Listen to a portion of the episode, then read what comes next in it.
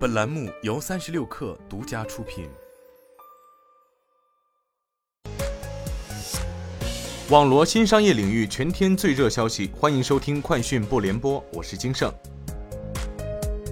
万达电影昨天晚间公告，二零二二年上半年预计亏损五点二亿元至六亿元，上年同期盈利六点三九亿元。报告期内，受疫情影响，公司国内下属影院最多时约四百一十家影院同时暂停营业，占比接近公司国内影院数量的百分之五十一。公司票房收入大幅下滑。日前，从全国汽车标准化技术委员会了解到，中国已完成第一阶段智能网联汽车标准体系的建设，未来将新增一百余项智能网联汽车的标准。专家表示。在中国第一阶段智能网联汽车标准体系中，已报批发布相关标准三十九项。中国已经初步建立了能够支撑驾驶辅助、低级别自动驾驶的智能网联汽车标准体系。由中国牵头和参与制定的国际标准法规有十九项，为全球智能网联汽车产业的发展贡献了中国智慧。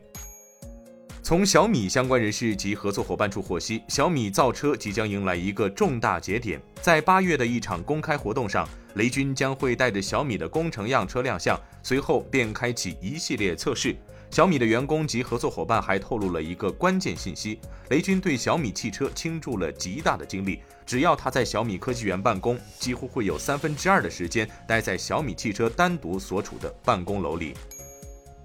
微信正在内测朋友圈共同回忆功能，在发布朋友圈页面中选择和谁一起的朋友，发布后被选择一起的朋友会收到提醒。此外，该内容会保存在你们的朋友圈相册右上角共同回忆中。Sensor Tower 商店情报数据显示，二零二二年六月，抖音及其海外版 TikTok 已超过六千万下载量，蝉联全球移动应用非游戏下载榜冠军，同比下降百分之五点四。其中，抖音的下载量占百分之十四点七，TikTok 巴基斯坦市场的下载量占比为百分之八点七，Instagram 以近五千九百万次下载排名第二，同比增长百分之二十。排名前五的另外三款应用依次为 Facebook、WhatsApp 和 Snapchat。三十六氪获悉，二零二二年亚马逊 Prime 会员日于十四号，也就是昨天落下帷幕。在为期两天的活动里，包括中国卖家在内的亚马逊全球卖家再创业绩新高。他们在亚马逊上的销售增长超过了亚马逊自营业务。数据显示，活动期间，亚马逊 Prime 会员在全球购买了超过三亿件商品，全球消费者每一分钟购买的商品超过了十万件。在支持小企业方面，全球消费者在亚马逊 Prime 会员日开始前三周的时间里，为小企业创造了超过三十亿美金的销售。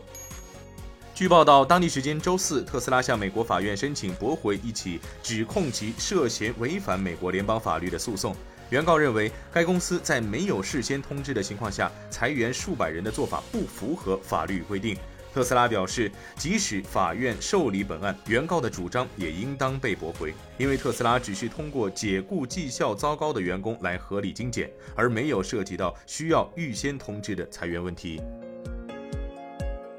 以上就是今天的全部内容，我们下周再见。